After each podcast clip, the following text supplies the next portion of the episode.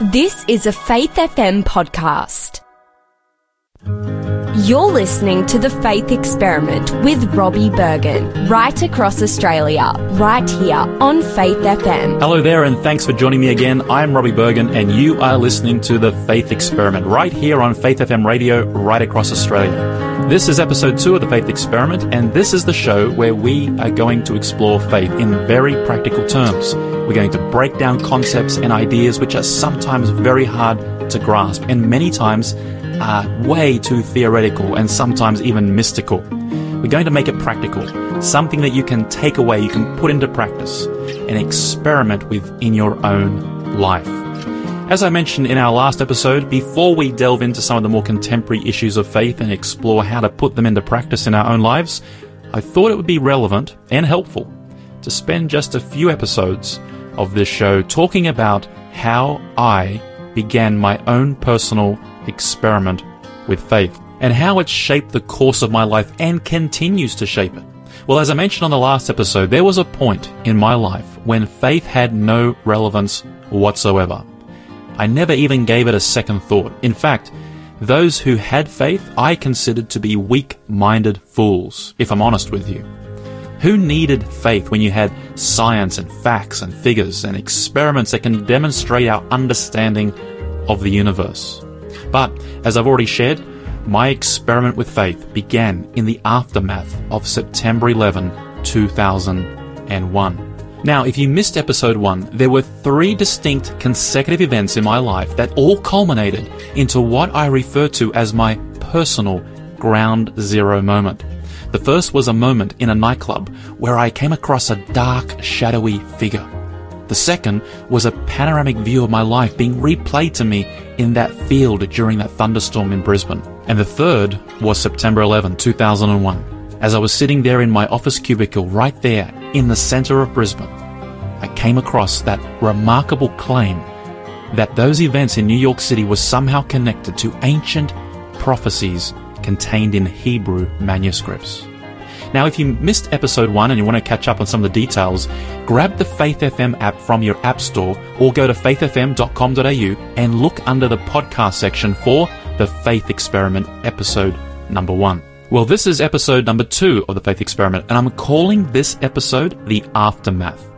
The Cambridge Dictionary defines the word aftermath as the period that follows an event or an accident and the effects that it causes. Now, on this show, I have a great giveaway, so stick around to get the code word during the show. You'll need to text the code word to oh four eight eight eight, four five three, one one. So save the number in your phone, oh four eight eight eight, four five three, one one, and wait for the code word. In the aftermath of September eleventh, two thousand one, as the dust literally began to settle with the speeches of politicians, first responders, presidents and statesmen, it was very clear that we were moving into uncharted territory. The day following September eleventh, then Mayor of New York City, Rudolph Giuliani, spoke at the United Nations. On September eleventh, two thousand one, New York City, the most diverse city in the world, was viciously attacked in an unprovoked act of war. More than five thousand innocent men, women, and children of every race, religion, and ethnicity are lost. Among these were people from eighty different nations. This was not just an attack on the city of New York or on the United States of America. It was an attack on the very idea of a free, inclusive, and civil society. This attack was not just being seen as an attack on America, but it was being seen as an attack on the free world. And this would redefine how the free world lived. On the following day of September eleventh, the General Secretary of NATO gave a press conference stating that this attack on America was seen as an attack on all the member states of NATO. On September the twelfth, the North Atlantic Council met again in response to the appalling attacks perpetrated yesterday against the United States of America.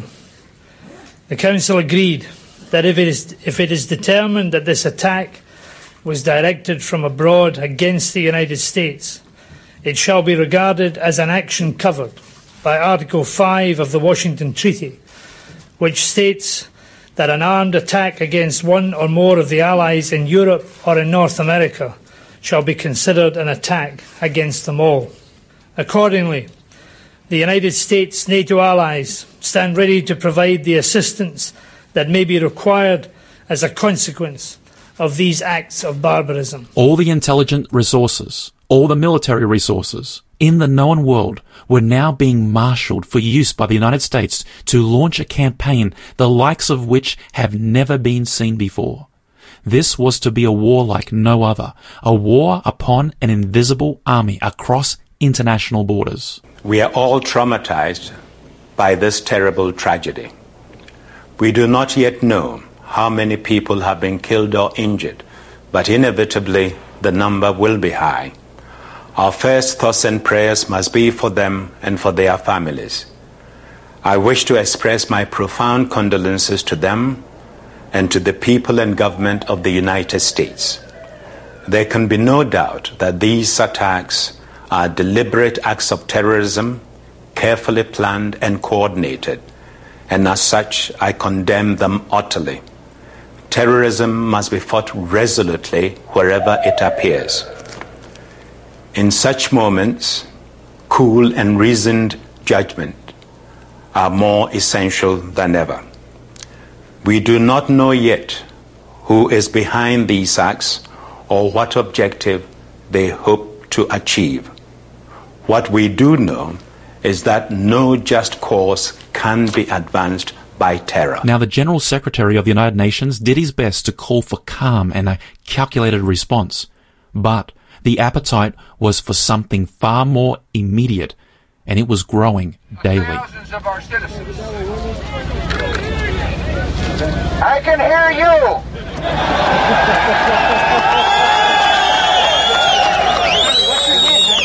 I can hear you. The rest of the world hears you.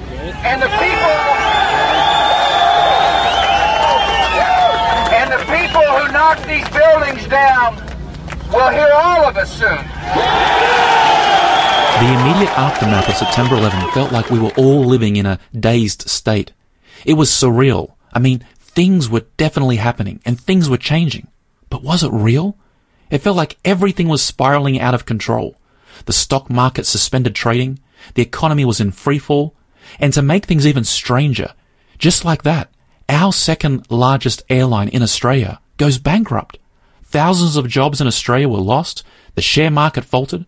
Something that occurred on the other side of the planet had ripple effects across every country, in every economy, on our planet. This is National Nine News with Peter Hitchener and Joe Hall. Today our nation saw evil, the very worst of human nature. President Bush and the world stunned and horrified as hijacked passenger jets swoop out of the sky, delivering destruction and death to America's two most important cities. The United States' biggest and most powerful city has been changed forever by a calculated and ruthless attack that left thousands dead and its biggest buildings a pile of smouldering rubble. Now to the rest of the day's news, and Ansett Airlines is on the brink of collapse tonight after Qantas rejected proposals to take over parts of it. While the board of Air New Zealand considers its final options, Ansett workers in Melbourne are preparing for the worst. Charles Slade is at Tullamarine. And if that wasn't enough, I mean, if it wasn't enough that the entire world was on red alert in fear of an imminent terrorist strike anywhere at any time, if that wasn't enough, and if the economy in freefall and the jobs being lost at incredible rates, if that wasn't enough, well then the world was introduced to anthrax. America strikes back. Anthrax, another infection, this time at N B C News in Rockefeller Plaza. A Florida man has contracted a very rare and potentially deadly form of anthrax. Rare inhaled form of anthrax. In Boca Raton, Florida today, a memorial service for Bob Stevens. He is almost certainly the first American to be killed in a deliberate anthrax attack. Now to the home front and those concerns over anthrax in Florida. After one man died from the illness and his co-worker was contaminated, the F B I has taken over the investigation. The aftermath of September eleventh felt like it was too much to bear. No matter where you turned or who you talked to, what channel you're on, you couldn't escape the fact that the world was changing right before our eyes. Well, we have to take a short break now, but when we come back, will continue with my post-September eleven story. We'll be right back after this with The Faith Experiment. You're listening to The Faith Experiment with Robbie Bergen, right across Australia, right here on Faith F M. Connect with us via text message on oh four eight eight eight four five three one one. That's oh four eight eight eight four five three one one. Or send an email to robbie at faithfm.com.au.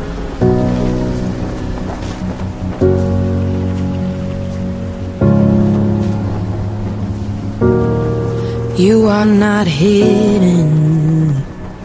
There's never been a moment you were forgotten. You are not hopeless.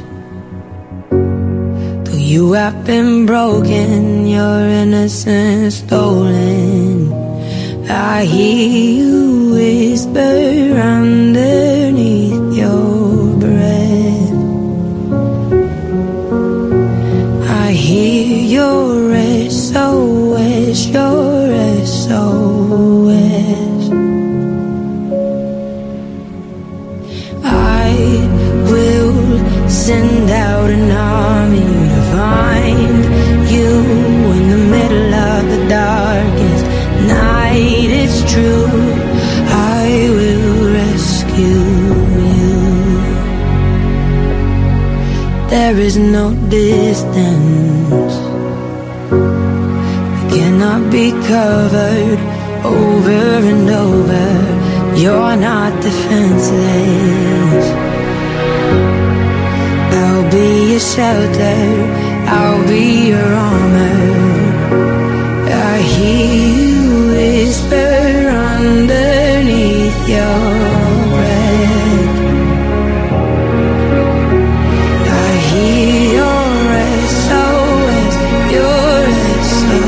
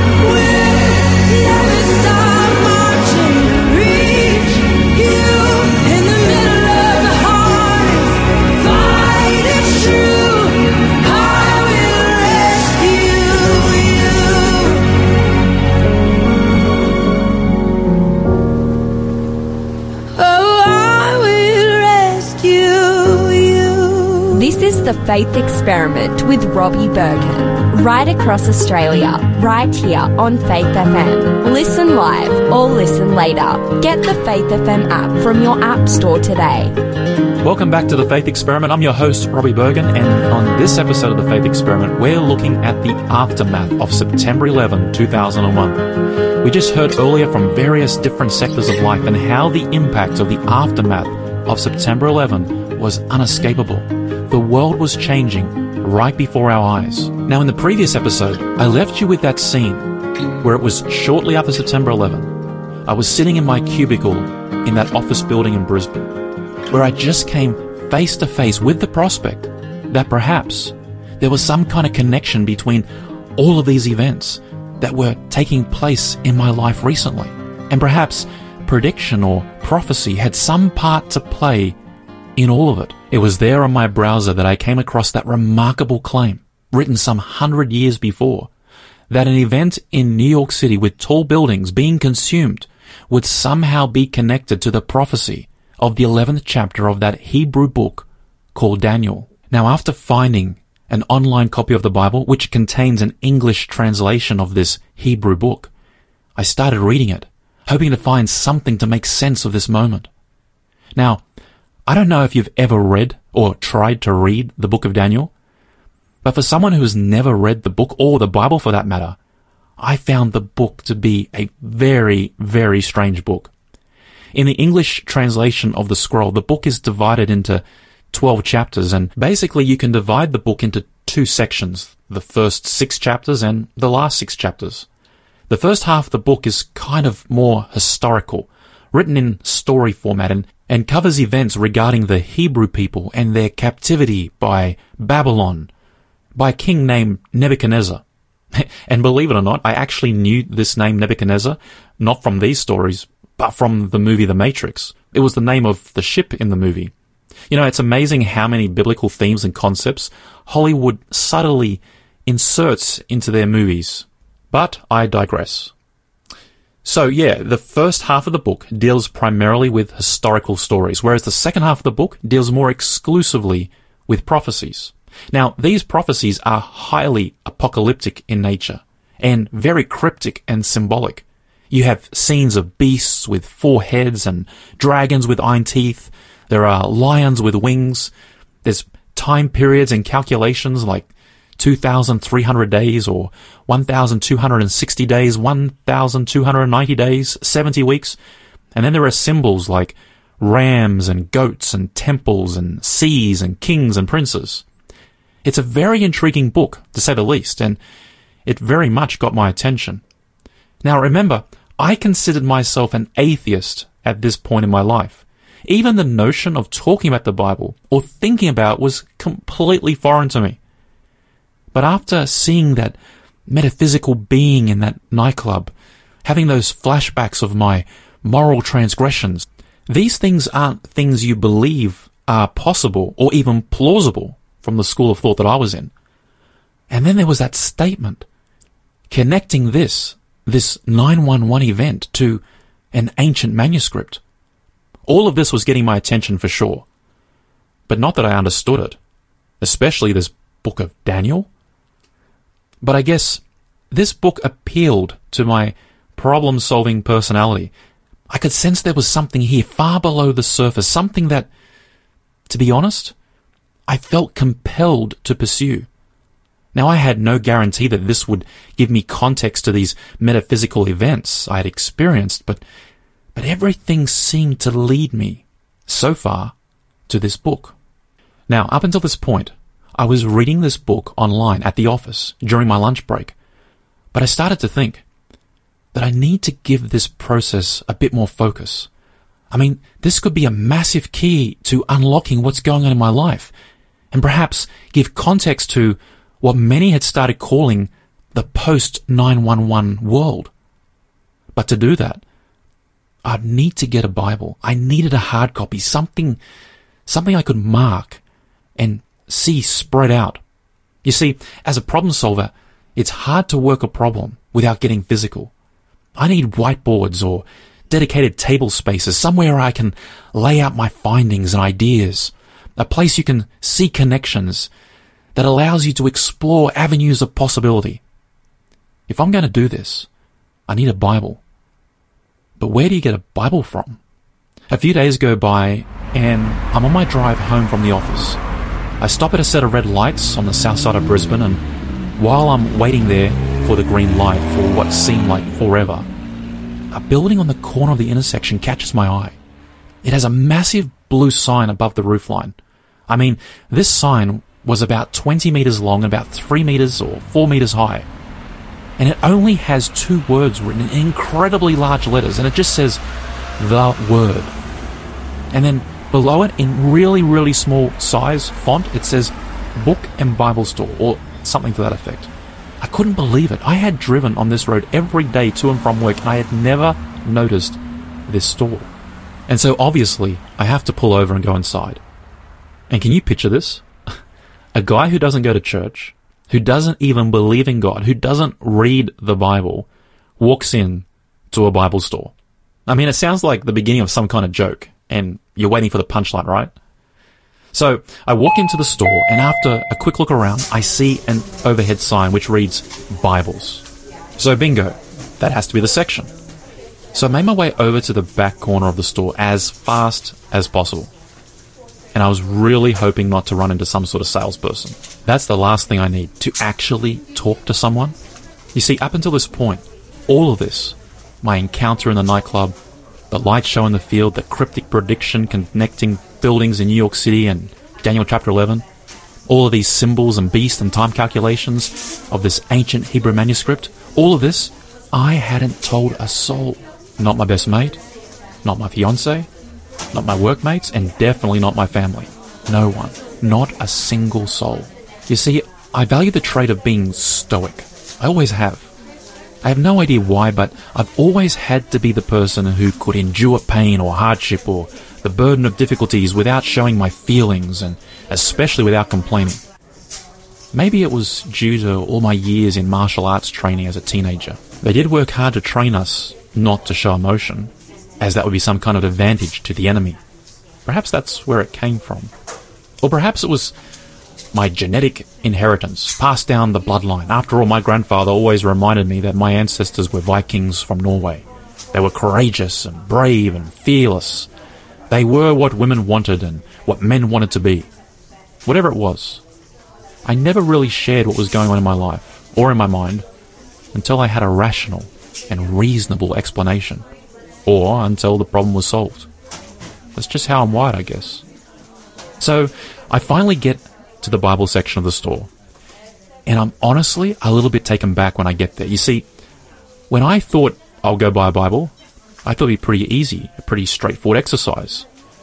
But now that I'm here, and I'm looking at about a hundred different kinds of Bibles sitting on these shelves, it seems like an impossible task.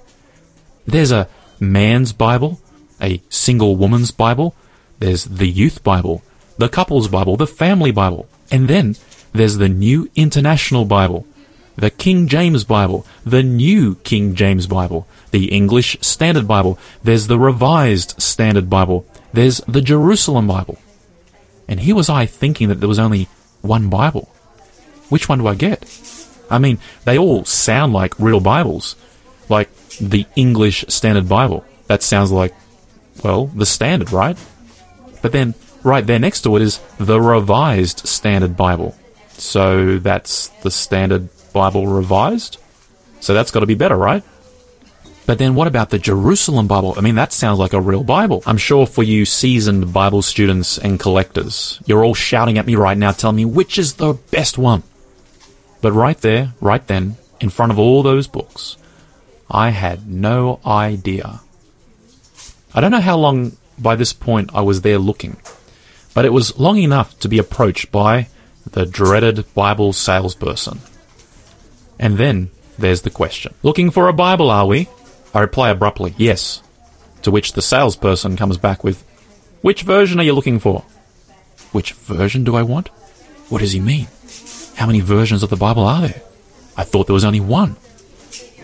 And so I reply, ah, the best one, of course, thinking that was a pretty good answer. No, actually, that was an excellent answer. And so he gives me a Bible with a smile and says, are you new to the Bible? As I look at the price, twenty dollars? I think, I thought all these Christians wanted to save us. And now they make us pay twenty dollars for it? But I reply back to him with something like, I'm doing some research, to which he says, well then, do you have a Strong's? And I'm thinking to myself, here we go. So I say, uh, no, actually I don't. Well, you have to have a Strong's if you're doing research.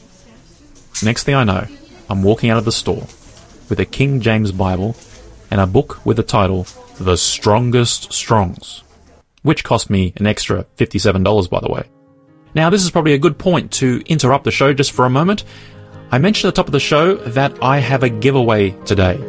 I have here a book which is technically called a Bible portion. Unlike a Bible which has sixty-six books, this book only has three.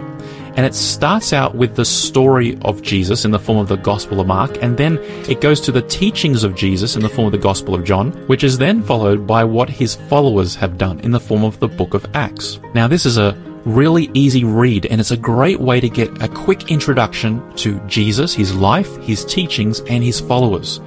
Now, this book is called Discover Jesus, and I have twenty of them right here to give away.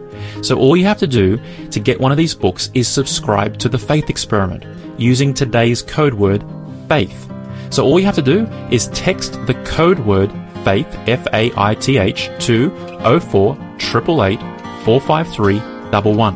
And if you're one of the first twenty subscribers to the show, you're going to get one of these books, Discover Jesus, absolutely for free. So text the code word faith to oh four, eight eight eight, four five three, one one. Now we need to take a short break, but when we come back, I'll continue with my post-September eleven story. We'll be right back after this with The Faith Experiment.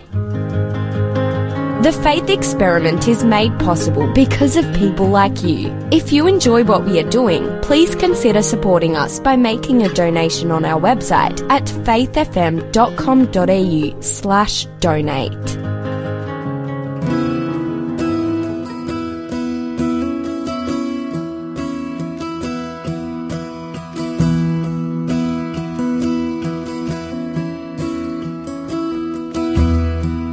Crown him with many crowns, the Lamb upon his throne. Hark how the heavenly anthem drowns on music but its own. Awake my soul and sing of him who died for thee, and hail him as thy matchless King. Through all eternity,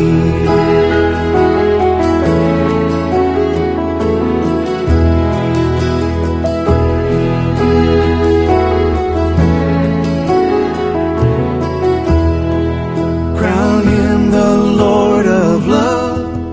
Behold his hands and side, rich wounds yet visible above. In beauty glorified, no angel in the sky can fully bear that sight, but downward bends his burning eye at mystery so bright.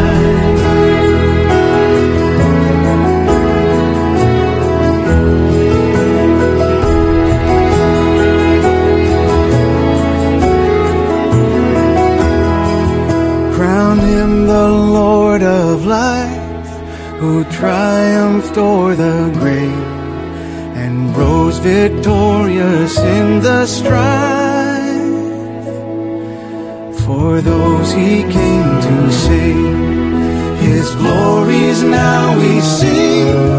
Who died and rose on high, who died eternal life to bring, and lives that death may die.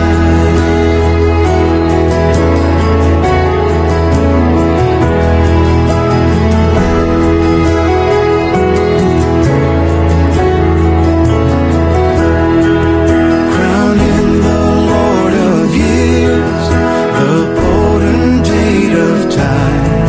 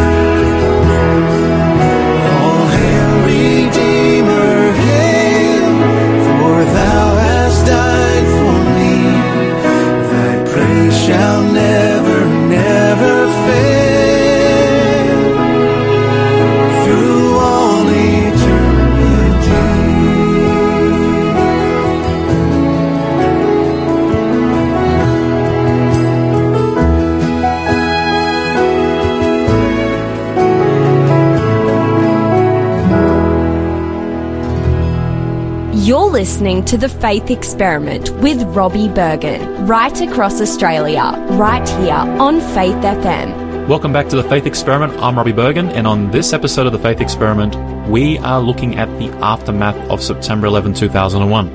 Now, in case you missed it, you need to text the code word FAITH, F A I T H, to the number oh four eight eight eight, four five three one one. To subscribe to the show, and if you're one of the first subscribers, I will send you this great book, Discover Jesus. So text the code word FAITH to oh four eight eight eight, four five three one one. Now, I'm just taking you through some of the immediate effects of the aftermath of nine one one. And then I picked up my journey since that moment on nine one one when I found that clue that somehow these towers in New York City were connected to this ancient Hebrew manuscript of Daniel. And after my first visit to a book and Bible store, I was now in the possession of a King James Bible and the strongest Strong's. So I put them on the back seat of my car and continued my afternoon commute home. Now, on this particular evening, I was heading over to my fiance's place for the evening. It was Thursday night, which meant late night shopping. And so our little custom had been to go out for dinner and maybe catch a movie and maybe get a few things from the shops. Now, we'd been engaged for about six or seven months by this point, and so a lot of our time was talking about wedding arrangements and seating plans and invitations and wedding dresses and menus and venues. And I think it's fair to say that by this time in our engagement, I was pretty much fatigued with the whole wedding thing. You couldn't watch a show without talking about the wedding. You couldn't have a meal without talking about the wedding. And of course, my view and justification of it all was that weddings are commercialized and just about money. Mention you need something for a wedding and the price is easily double. It's ridiculous. And besides, who is this even for? Everyone's stressed by a wedding. They cost a fortune. And it's not like we believe in God or anything. You see, my fiancé and her whole family, for that matter, were atheists as well. It really was a match made in heaven, which, of course, didn't exist, so I guess it was a match made in the Big Bang. So yeah, what was the purpose of this whole wedding thing anyway?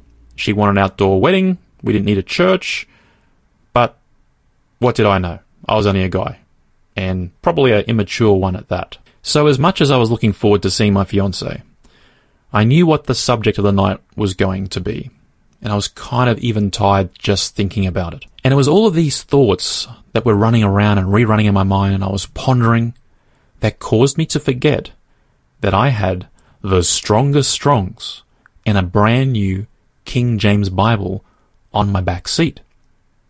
See, my fiance's family were, let's just say, done wrong by Christians in the past. And so they had a very strong view on people who read the Bible, which, if I was thinking it through, I might have tried to hide my new research project just for the sake of, well, for my sake. Why deal with drama when there is none? But I wasn't thinking it through, was I? And the Bible and the strongest Strong's stayed right there on the back seat as I went inside to do the meet and greet thing with the family before we headed out for the night. Well, the meet and greet of the family went well. So did getting into the car. So did the driving down the driveway. Well, that was until my fiancé happened to look back for something and happened to see my brand new Bible and the strongest Strong's. And that is how my fiancé turned into an interrogator, a forensic scientist, and the head of the atheistic Inquisition crusade. We'd been together for about five years, and we'd been happy together, and I thought we knew each other really well. But that evening, I was introduced to a side of my fiancé that I not only didn't know, but never dreamt in a million years would or could ever exist.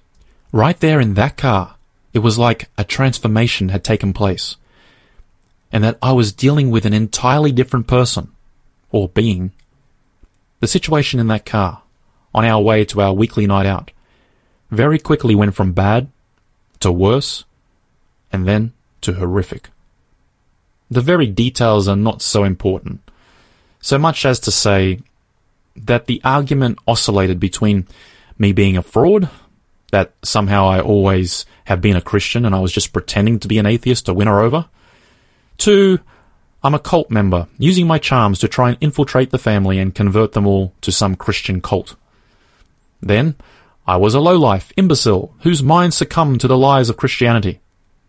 It was impossible to communicate to her that I hadn't even opened it yet, and that it was for a research project I was working on. Not that any of that mattered now. The only thing that mattered was that I dared to bring a Bible into her world. Well, needless to say, the dinner was off, and the movie was out of the question, and so was any shopping for that matter. We actually did make it all the way to the car park of the restaurant, when I was forcefully instructed to take her home. So I did. Now, suddenly my thoughts turned towards the scene that was coming. How is all this going to go when we get back to her place and the family is there? Well, fortunately for me, I guess, by the time we got home, everyone had gone out shopping, and so it was just us. But the arguing continued, and then there were long stints of silence, then arguing again, then some more silence. Call me ignorant, but I really could not see the big deal with all of this. I mean, I knew that her family had been hurt by the Bible believers, but why and how does this invoke such strong passion against even owning a Bible? But that evening, the person I was interacting with, as far as I'm concerned, was not the person I was engaged to. And then, it happened. While sitting there in silence, I'm told, "This is all because you want to become a Christian, don't you?" I was shocked. You could have blown me away with a feather. I mean, where did that come from? Who said anything about wanting to become a Christian? In all these past events, the dark, shadowy figure in the nightclub, the lightning in the field, the events of nine one one, the prediction connecting the book of Daniel to these attacks, none of this made me think for a second I wanted to become a Christian. You see, I saw all of this more like some kind of X-File thing, where there were clues to find and puzzles to solve. That's where my headspace was. Not to become a Christian. I am, I still thought of myself as an atheist.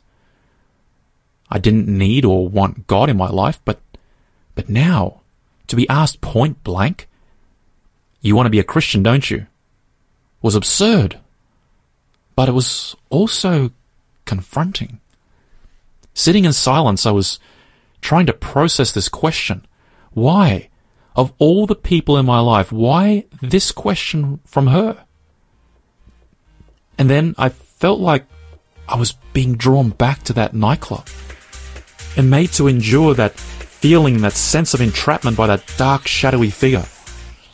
But then I felt like I was being thrust to the field, looking up at that powerful grandeur, that play-by-play scene of my bad deeds.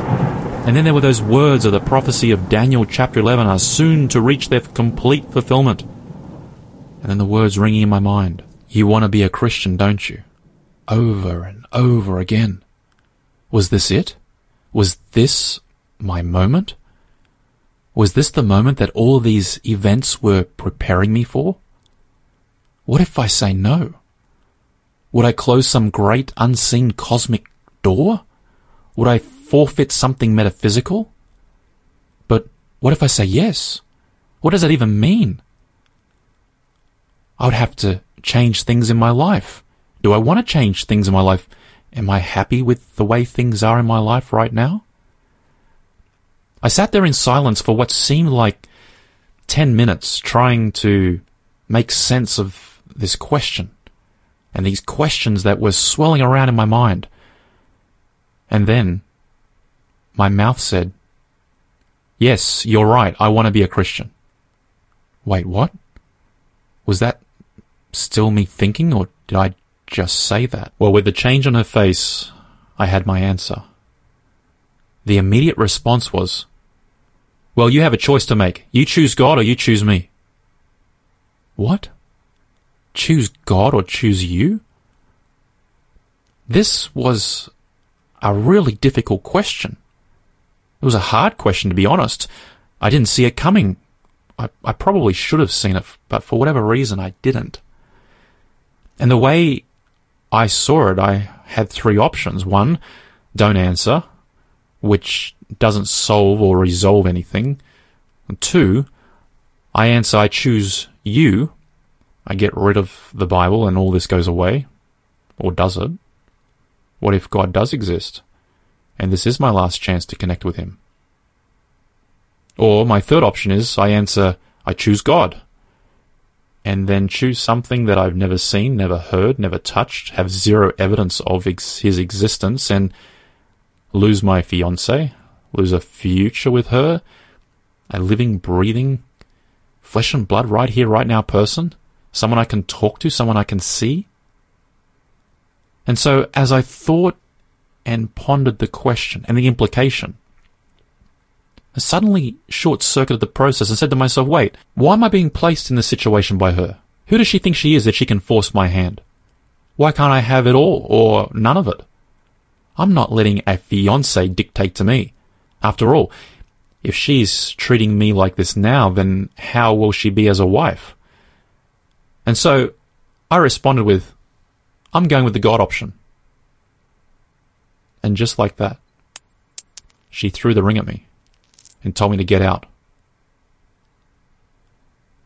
And that was the last time I saw her. I made my way back to the car and started to back out down the driveway, thinking, what in the world has just happened? How did things just spiral so quickly out of control? What happens now? So I come to the conclusion that I'll just leave it a day or two. After that, she should calm down. I'm halfway home when my phone rings. It's my best mate. Rob, what the? I said, mate, what are you on about? He says, we're done, mate. We are done. I said, what are you talking about?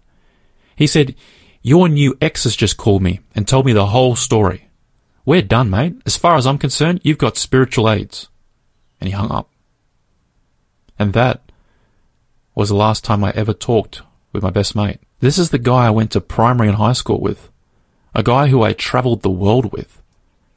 And just like that, he was the first of my social circle who one by one called me or messaged me and told me that I was no longer welcome in my circle of friends.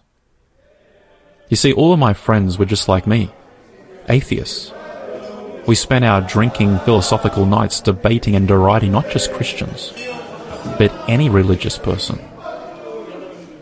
And so, in the space of one evening, my whole life was turned upside down. And then the thought came to me, as soon as I got this book, the Bible, my entire world has turned on me. We need to take a short break now, but when we come back, I'll continue with my post-September eleven story. We'll be right back after this with The Faith Experiment. If you have enjoyed this episode of The Faith Experiment, please help us get the word out by sharing our podcast with your friends and family. And don't forget to like us on Facebook.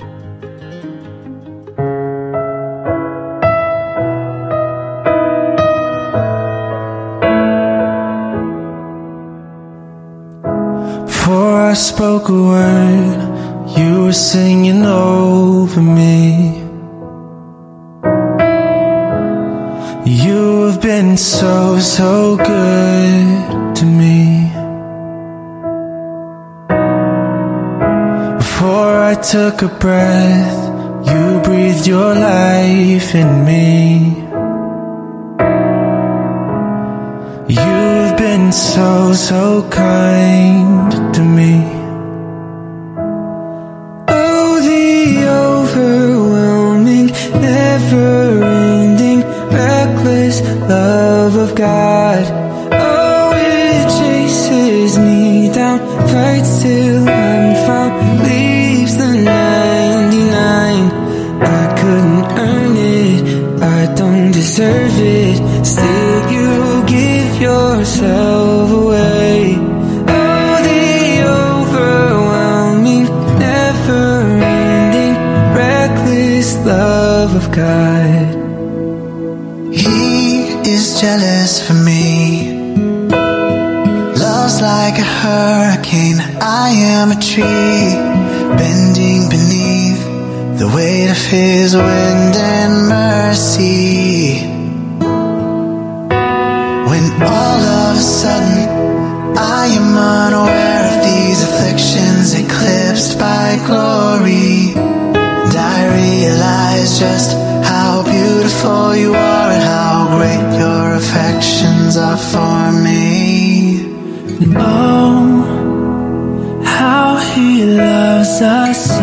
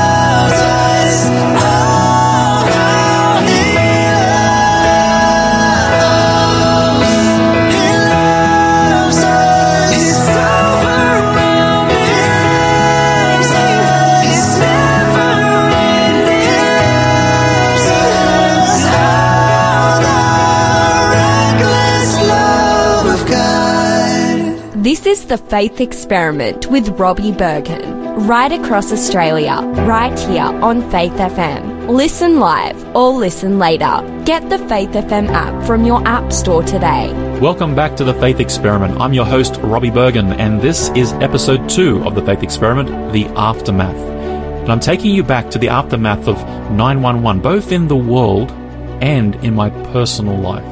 Now, don't forget to text the code word FAITH to oh four eight eight eight, four five three one one to subscribe to the show. And if you're one of the first twenty subscribers, I'll send you this great book, Discover Jesus. Now, I just shared how I visited my first Bible bookstore. And then that night, how my whole world turned upside down, how my fiance broke off our engagement because of the mere presence of a Bible, and how my best mate since primary school shunned me, along with the rest of my social circle. As I got off the phone with my now ex-mate, my head was spinning. Was this really happening? I started to feel dazed and lightheaded. Surely this can't all be real. I must be dreaming. I mean, it was like at the start of the day I had my life, my plans, my mates, and in an instant, it was like a landslide had brought it all down. And everything pointed back to those events which had led me to this book, the Bible. What did it all mean? Where was this taking me? What was going on? A few days go by, and it was like I was now living in an alternative universe. Everything that was known and familiar and reliable and predictable was now uncertain. On September twentieth, two thousand one, President Bush addressed the United States Congress. By aiding and abetting murder, the Taliban regime is committing murder. And tonight, the United States of America makes the following demands on the Taliban. Deliver to United States authorities all the leaders of Al-Qaeda who hide in your land, including American citizens you have unjustly imprisoned.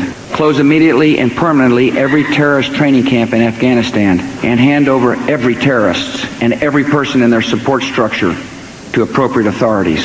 These demands are not open to negotiation or discussion. Now, this war will not be like the war against Iraq a decade ago, with a decisive liberation of territory and a swift conclusion.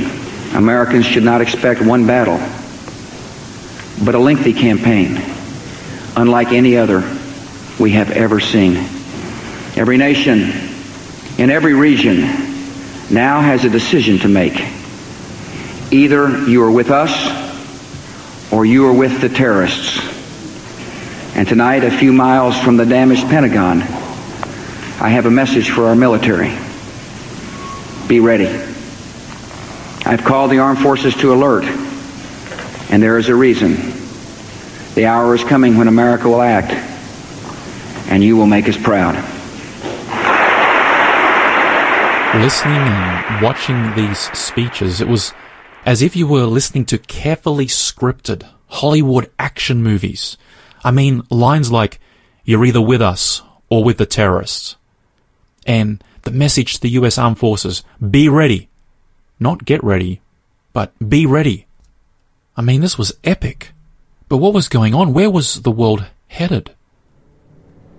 I finally decided it was time to visit my parents and tell them that the engagement was off and that there'd be no wedding. And I guess I'm going to have to explain the obvious question. Why? What do I say? How much do I share? Do I tell them about these metaphysical events, about dark, shadowy figures and thunderstorms, or about predictions of ancient prophecies, or that I'd bought a Bible? I arrived at their house and I unlocked the front door. My parents lived in a two-story house with their living area upstairs. Downstairs, my dad had built a home cinema. Not the kind you find in your average house today. No, when I say he built a home cinema, I literally mean he built a home cinema. When you open the front door, you could either go upstairs to the living area or stay downstairs and turn left and enter Cinema seven. The first thing you would see is a movie light box. You know, the kind, big white box with fluoro lights behind it, and then on the front were removable black letters which which advise of the upcoming movies with session times and ratings, just like at a regular cinema. Then you'd make your way into the waiting area, a room full of movie posters, cozy couches to wait on, a full-length bar with mirror shelves containing every kind of alcoholic beverage you can imagine. There was a hot dog machine, a popcorn maker, glass jars of lollies. Then there were the overhead speakers playing mood music. Then when you made your way into the cinema itself, you were met with an icy cold air-conditioned black room with staggered rows and actual cinema chairs complete with popcorn holders. My dad never did things in halves. If he did something, it was full on. Now, every time I would drop by and visit my parents, the first thing you would see when you entered the front door was the white light box, advertising the next movie night. I remember seeing things like, this weekend, The Matrix, or Star Wars. But tonight, as I opened the front door, the sign read, Jesus is coming soon. I was frozen in my tracks. What was this? Why was this on the sign? Is this a movie? Is this a joke? Had my parents already heard about my fight with my now ex? Was this making fun of me and the situation of me buying a Bible? As I slowly made my way upstairs, not sure what to expect, I heard my mother muttering in a low voice. And as I got to the top of the stairs and I finally had a view of the lounge room, I was not prepared for what I saw next.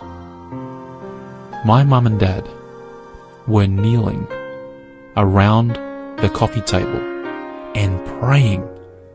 Their eyes were closed, their hands were folded, right there in the middle of the lounge room, kneeling and praying. What was happening to my world? Well, next time on The Faith Experiment, I'll continue to take you on my journey through the aftermath of nine one one as I share with you my own faith experiment. Now, at the end of each episode of The Faith Experiment, I'll be going through the inbox. This is where I share your comments and questions and feedback from previous episodes. The first comment I've got here is from Stuart. Stuart says, I clearly remember where I was on nine one one. I was walking into the common room at the Coffs Harbour TAFE doing a computer course. There was nothing on the T V screens except the attack on the Twin Towers. Thank you, Stuart, for that. Next, I have an email from Jeffrey, who's listening to The Faith Experiment from Toowoomba in Queensland. Welcome, Jeffrey. And we have a comment from Lauren in Tasmania, who says she's enjoying the show. Thank you for your feedback. Remember, you can text me your feedback or your questions on oh four eight eight eight, four five three one one. That's oh four eight eight eight, four five three one one. Or you can email me at robbie at faithfm.com.au. My question to you based on this episode is, how do you think life has changed since nine eleven? Again, text me or email me. Well, that's all we have time for today. I will catch you next week at the same time right here on Faith F M for the next episode of The Faith Experiment. I'll see you then. You have been listening to The Faith Experiment with Robbie Bergen, right across Australia, right here on Faith F M. Connect with us via text message on oh four eight eight eight, four five three one one. That's oh four eight eight eight, four five three one one. Or send an email to robbie at faithfm dot com dot a u and let us know what you thought of this episode.